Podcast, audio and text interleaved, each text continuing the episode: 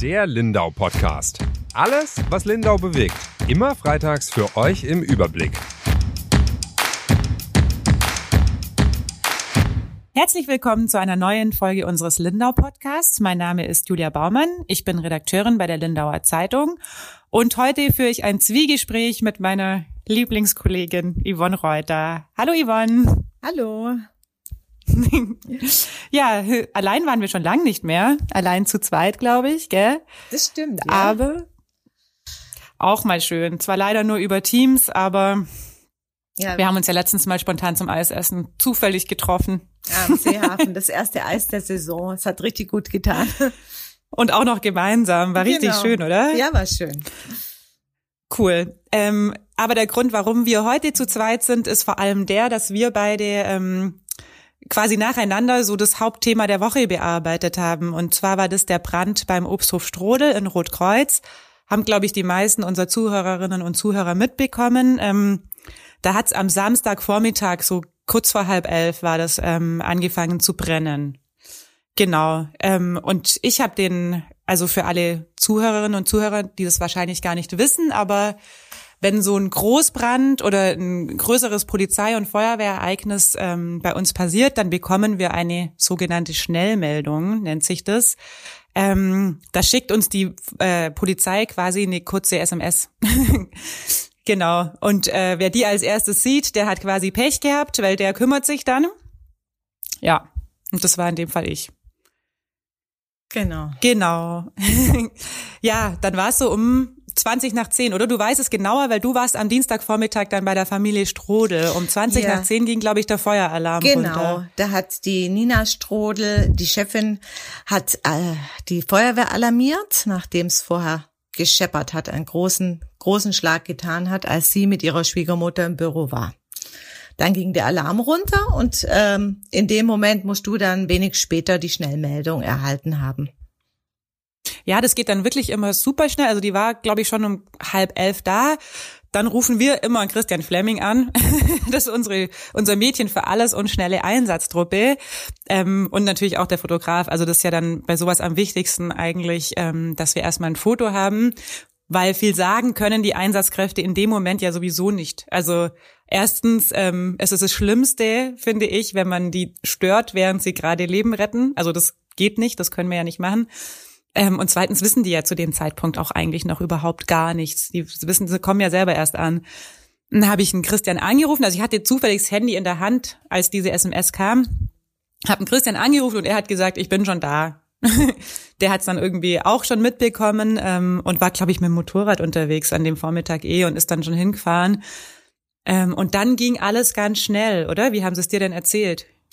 Ja, ähm, wie gesagt, dieser gewaltige äh, Rums war da und äh, dann haben sie erstmal selber nachgeguckt. Also die Nina Strodel hat mir erzählt, ihr erster Verdacht war wirklich, dass das Treppenhaus runtergekommen ist. Das ganze Haus hat vibriert ähm, ihr Schwiegervater, der Max Strodel, der schon über 80 ist, ist dann hochgegangen, hat nachgeschaut und hat schon Rauch entdeckt.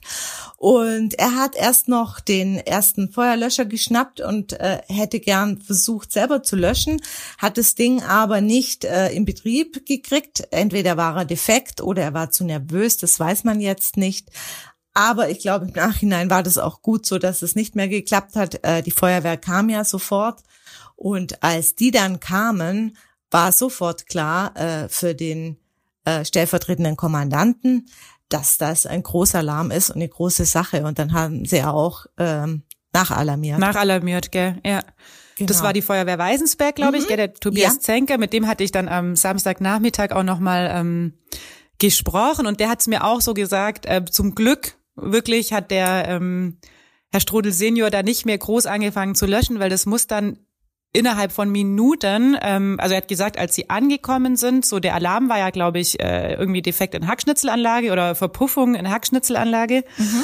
Ähm, und er ist gekommen, hat noch diese riesige Rauchwolke gesehen und innerhalb von zwei Minuten kam aber auch schon Feuer aus dem Dachstuhl. Also es hat sich dann wirklich rasant äh, ausgebreitet ich habe dann immer korrespondiert mit dem, äh, Christian Fleming, der mir immer so ein paar Sätze durchs Handy durchgegeben hat. Dann habe ich schon mal was geschrieben. Die Polizei wusste auch zu dem Zeitpunkt noch gar nichts. Ähm, dann war irgendwann klar, okay, die Ortsdurchfahrt ist gesperrt, die Straße, ähm, weil eben, wie du schon gesagt hast, die haben dann alle nachalarmiert. Also ich glaube, bis in Reutin waren die nächsten, äh, die waren sind direkt mit ähm, Weißensberg quasi gekommen, also paar Minuten später. Dann ist noch Hergensweiler war da, Lindau mit der Drehleiter, Nonnenhorn war da, ähm, Lindenberg, glaube ich mhm. jetzt. Also es waren auf jeden Fall Wehren also aus dem ganzen Kreis. 150 Feuerwehr. Genau, Frauen Feuerwehrleute. Mhm. Ja, also schon echt Großeinsatz. Notarzt war auch da. Es wurde ja, glaube ich, noch ein, äh, einer von den ersten Feuerwehrleuten, die da waren, leicht verletzt. Ja. Ähm, aber muss man ja trotzdem sagen, äh, Riesenglück im Unglück, weil so richtig schlimm hat's Mensch, also von den Menschen niemanden getroffen. Die konnten Gott alle gerettet Dank. werden. Gott sei ja. Dank. Also äh, die Rauchwolke hat man eben sehr, sehr weit gesehen. Und ich weiß von vielen, die dann spekuliert haben und als dann eben durchging, ja, das ist der Obsthof Strodel, haben wirklich ganz viele mit der Familie gebippert, weil Strodels sind einfach hier bei uns bekannt. Äh, der Hof in Rotkreuz liegt günstig, äh, da kauft man Erdbeeren, äh, man kennt die Aktionen zu Weihnachten und natürlich die hochprozentigen Sachen schätzt man mhm. auch. Also die Familie ist einfach bekannt und da haben sehr viele mitgebippert. Äh, das war schon eine große Aufregung und Gott sei Dank ist wirklich niemandem, keinem Mensch irgendwas passiert. Gott sei Dank, außer natürlich einem gewaltigen Schreck, der auch erstmal verdaut werden will. Genau, und ein Sachschaden von ähm, einer Million hat die Polizei am genau. Samstag äh, ziemlich schnell dann geschätzt. Das, da hieß es, also genau, dass keine Personen ähm, in Gefahr sind, das war zum Glück äh, sehr schnell klar. Also das hat mir der Christian Fleming gleich durchs Telefon durchgegeben. Mhm. Der ist ja dann vor Ort und kriegt das alles mit, hat gesagt, nee, die sind alle draußen. Das ist dann natürlich auch für uns erstmal so das, äh, so einfach die erste Erleichterung. Genau. Weil ja. das ist, äh, macht ja auch keinen Spaß, so ein Thema äh, zu bearbeiten an so einem Tag. Man kann sich ja nur vorstellen, was das für die Leute bedeutet, die da gerade vor ihrer Existenz stehen, die äh, ja einfach ja. abbrennt. Und vor allem nur zugucken können. Die können, also mhm. die Situation ist so, äh, glaube ich, brutal. Ähm, die Nina Strodler hat mir Fotos gezeigt, die sie im Minutentakt von diesem Rauchwolke gemacht hat, die sich wirklich so schnell verändert hat, bis die Flammen rauskamen und sie sagt, du stehst da und kannst nichts tun. Und das ist natürlich schon schwierig. Das muss schrecklich sein, ja. oder? Also das äh, kann man sich gar nicht vorstellen, wenn man das noch nicht selber erlebt hat. Vor allem auch für die ähm, Senior-Chefs, sage ich jetzt mal, das ist ja ihr Haus, ihr Zuhause gewesen. Also das kommt ja dann noch, die Flammen, obwohl die Feuerwehr alles gegeben hat, die sind weil es ein gemeinsamer Dachstuhl war. Die sind halt nicht bei dem Stadel ähm, allein geblieben, sondern sind übergegangen aufs Wohnhaus. Genau, vielleicht kannst du das noch ein bisschen dezidierter erklären. Also mhm. es war mhm. so, der ähm, der Feuerwehrkommandant hat oder der stellvertretende Kommandant hat es mir auch so erklärt. Also am Anfang hieß es immer Stadel mhm. ähm, und da war auch die Hackschnitzel, das Hackschnitzellager vor allem drin. Genau. Ich glaube, da hat es dann so angefangen, also so sehr diesem, zu brennen. Genau, die Ursache, also man weiß jetzt, wo es angefangen hat. Ähm, Stand Dienstag hieß es in diesem Hackschnitzelbunker. Das ist so ein, da, mhm. da war auf jeden Fall die Brandursache und ähm, ja, da lagen dann auch ähm, eben so Erdbeerkartons und die ganzen Hackschnitzel rum. Das ist natürlich super Futter für das Feuer gewesen, deshalb ging das auch so rasend schnell. Und dieser Stadel, man kann sich das Haus, das ist ähm, ja immer wieder mal angebaut worden, so ein bisschen, ähm, ja, das sieht man von der Straße gar nicht so, wie das letztlich verläuft. Auf jeden Fall ist dann Stadel und der grenzt direkt an das Wohnhaus der Eltern, also an das Elternhaus an, das man von der Straße sieht. Und die haben aber einen gemeinsamen Dachstuhl. Genau, und das war das Problem. Das war das Problem, genau. Und äh, da ist dann irgendwann, obwohl die Feuerwehr echt Wasser, Wasser, Wasser reingepumpt Wie viel Wasser? Hat. Du hast es geschrieben. Ich habe 10.000 Liter Wasser pro Minute. Das ist für mich unvorstellbar. Mhm. Also echt unvorstellbar. Und trotz alledem, ja, war es dann wirklich so weit, dass der Dachstuhl des Wohnhauses auch gebrannt hat, dass da große Schäden sind und ähm, ja, dass die ja ähm, noch Glück hatten, dass es dann so gelöscht bekommen haben, was aber nicht daran ändert, dass das Wohnhaus also sehr zerstört ist. Und eine Frage ist, ob das nicht besser abgerissen werden sollte. Weil Warum eben, ist denn das so zerstört? Ja, oben, ich glaube, das wird man ganz gut hinkriegen, das mit den Dachstuhl, aber ich bin kein Architekt, um Gottes Willen, von Statik auch keine Ahnung. Aber das sind, äh, dass das Dach halt an ähm, vielen Stellen sieht man wirklich in den Himmel, schaut aus wie so ein verbranntes Gerippe. Aber unten, unten wohnen die Eltern eben und oben waren Wohnungen der Erntehelfer und unten ist alles durchs Wasser zerstört. Eben wie wir gerade gesagt haben, diese Wassermengen. Also der Klaus mhm. Strodel hat zu mir gesagt, ähm, das war als wenn man im Regen spazieren geht, in der Wohnung. Das Wasser kam aus jeder Ritze, es kam aus der Kassettendecke, es kam aus den Steckdosen, es kam überall. Und als ich dann am Dienstag drin war, muss ich wirklich aufpassen, dass ich nicht ständig umknicks, weil der Parkett so aufgeworfen war, dass man kaum drüber laufen konnte. Also das ist ähm, äh, die Einrichtung ist alles aus Holz, alles. Die Frau Stre äh, Strodel äh, kommt selber aus einer Schreinerei. Ähm, da war jedes Möbelstück wahrscheinlich massiv aus Holz und das hat auch äh, hat man auch gemerkt, es oh hat schon noch also vieles ist kaputt, aber es hat auch noch mal äh, wirklich eine Schutzwirkung gehabt, weil zum Beispiel ihr Kleiderschrank und so, der hat einen Teil des Wassers schon abgehalten, so dass paar Kleidungsstücke und Erinnerungsstücke, Fotos und so, glaube ich, zu den Unterlagen konnten sie noch gut retten, aber die Substanz ist einfach, also vieles ist einfach kaputt. Okay, aber das wird man wahrscheinlich sehen, was mit dem Haus jetzt im Endeffekt ähm, dann passiert, oder? Also ob man es genau. wirklich dann ganz abreißen muss oder wieder. Ja. Ähm also das kann man wahrscheinlich auch einfach nicht so schnell entscheiden, oder? Denke ich auch. Und äh, ich glaube, der normale Menschenverstand, der sagt, Blatt machen und neu bauen ist billiger und geht schneller.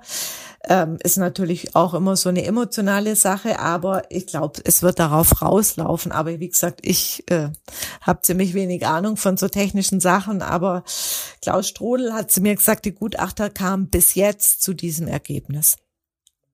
Okay. Du hast schon gesagt, du warst am Dienstagvormittag ähm, vor Ort. Wie geht's denn der Familie Strodel jetzt? Das war ja dann zwei Tage nach dem Brand oder so knapp mhm. drei Tage nach dem Brand.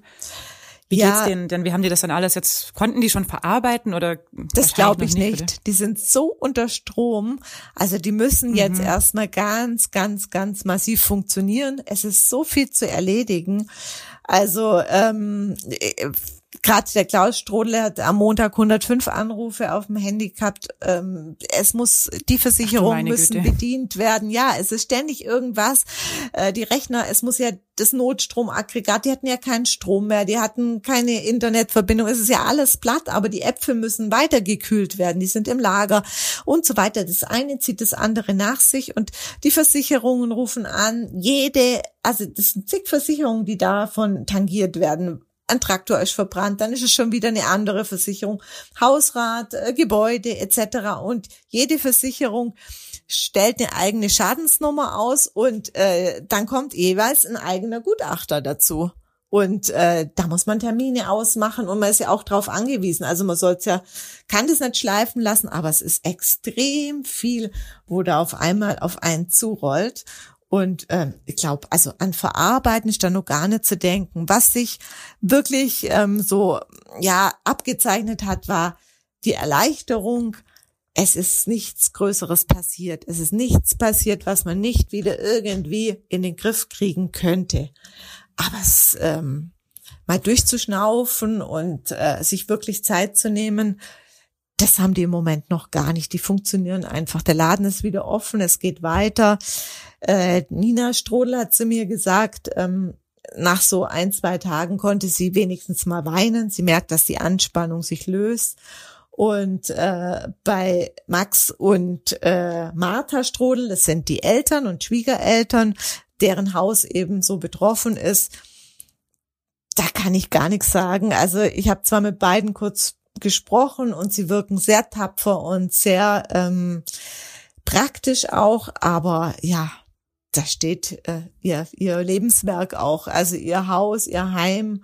Und äh, das ist schon schwer. Die stehen jetzt da drin und müssen den Schaden fotografieren und eingeben. Und jeden Schrank, den man mehr oder weniger gut aufkriegt, kommt das Wasser noch rausgelaufen. Ich meine, das kann man sich vorstellen, dass das hart zu verdauen ist. Ja, da werden sie noch eine Zeit lang und das mit über 80 dann eben umziehen nochmal im Alter. Das war so bestimmt nicht geplant. Aber Sie sind gut untergekommen jetzt erstmal, oder? Ja, das ist die große Erleichterung. Ähm, die Schwiegertochter mit, äh, nicht die Schwiegertochter, die Tochter von Strudel selber äh, lebt mit ihrer Familie eben in Sicht. Also das nur durch eine Wiese sind die mhm. voneinander getrennt. Und da ist jetzt, muss man mal sagen, Gott sei Dank durch Corona, ähm, die haben Ferienwohnungen und die sind nicht besetzt gewesen so dass man da wirklich problemlos die Eltern aufnehmen konnte und die werden da jetzt die nächste Zeit, bis sie ein neues Zuhause haben, auch bleiben können. Und das ist natürlich toll. Ja, und auch bei den eigenen Kindern, gell? Also man muss nicht ja. irgendwie zu Fremden. Das genau. ist, äh, glaube ich, in der, in dem Fall echt noch eine Erleichterung. Ich glaube aber auch psychisch, bis man das so richtig äh, verarbeitet, dauert eine Weile. Ja. Und irgendwann kommt einem bestimmt auch der Gedanke, was alles passieren hätte können. Genau, also ähm, das sagt Klaus Strodel mhm. auch immer wieder, nicht auszudenken, wenn das nachts passiert wäre. Mhm. Also dann hätten die, pff, wenn das Haus, aber um Gottes Willen, dann wären die Erntehelfer oben drin gewesen, die Eltern hätten geschlafen. Wann hätte man das denn bemerkt? Ja, das, äh, ja. Oh, klar, wenn es einen Bums macht, wacht man schon auf. Aber es wäre für die Feuerwehr ganz anderes Arbeiten gewesen. Äh, ja. Ja.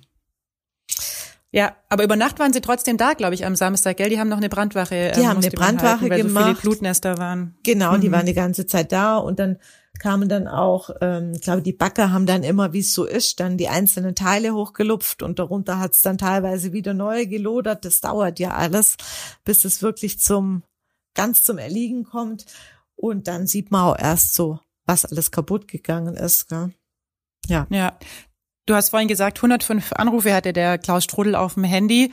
Waren da auch Lindauer dabei? Weil ich habe so vom, äh, wir hatten es ja dann auch bei Facebook gepostet mhm. und natürlich ähm, am Samstag schon online sehr viel Anteilnahme ähm, kam da auch. Also sehr viele Kommentare, denen das unglaubliche Leid getan hat, die sich auch echt Sorgen gemacht haben, die auch Hilfe angeboten hatten. Ja. Ähm, ist da auch was davon bei Ihnen, bei der Familie Strodel persönlich angekommen? Ganz viel. Also ähm, erstmal vom Dorf, von Weißensberg selber.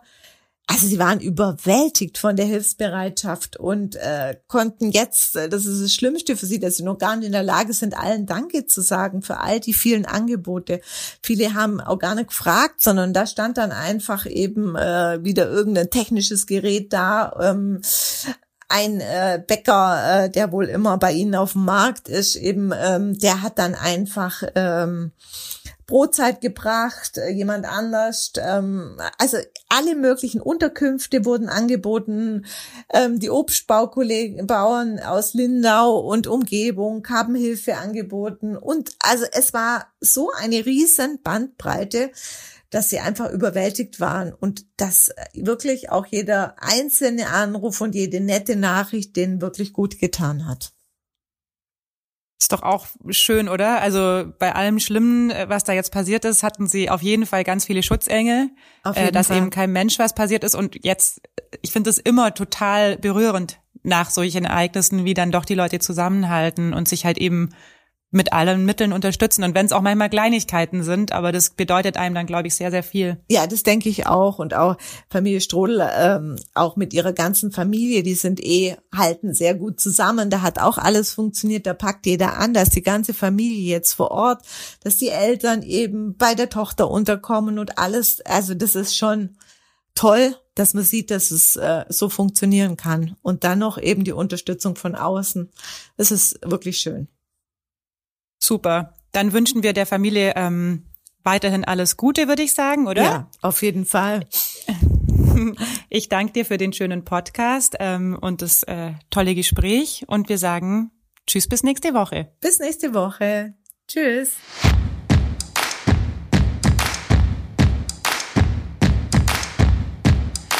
Der Lindau Podcast. Alles, was Lindau bewegt. Immer freitags für euch im Überblick. Auf schwäbische.de findet ihr mehr als diesen Podcast. Das Digitalabo gibt es schon für 9,90 Euro im Monat. Als Hörerin oder Hörer dieses Podcasts bekommt ihr den ersten Monat sogar kostenlos. Geht dazu auf www.schwäbische.de slash Podcastangebot. Das Probeabo endet automatisch nach einem Monat. Viel Spaß auf unserer Website.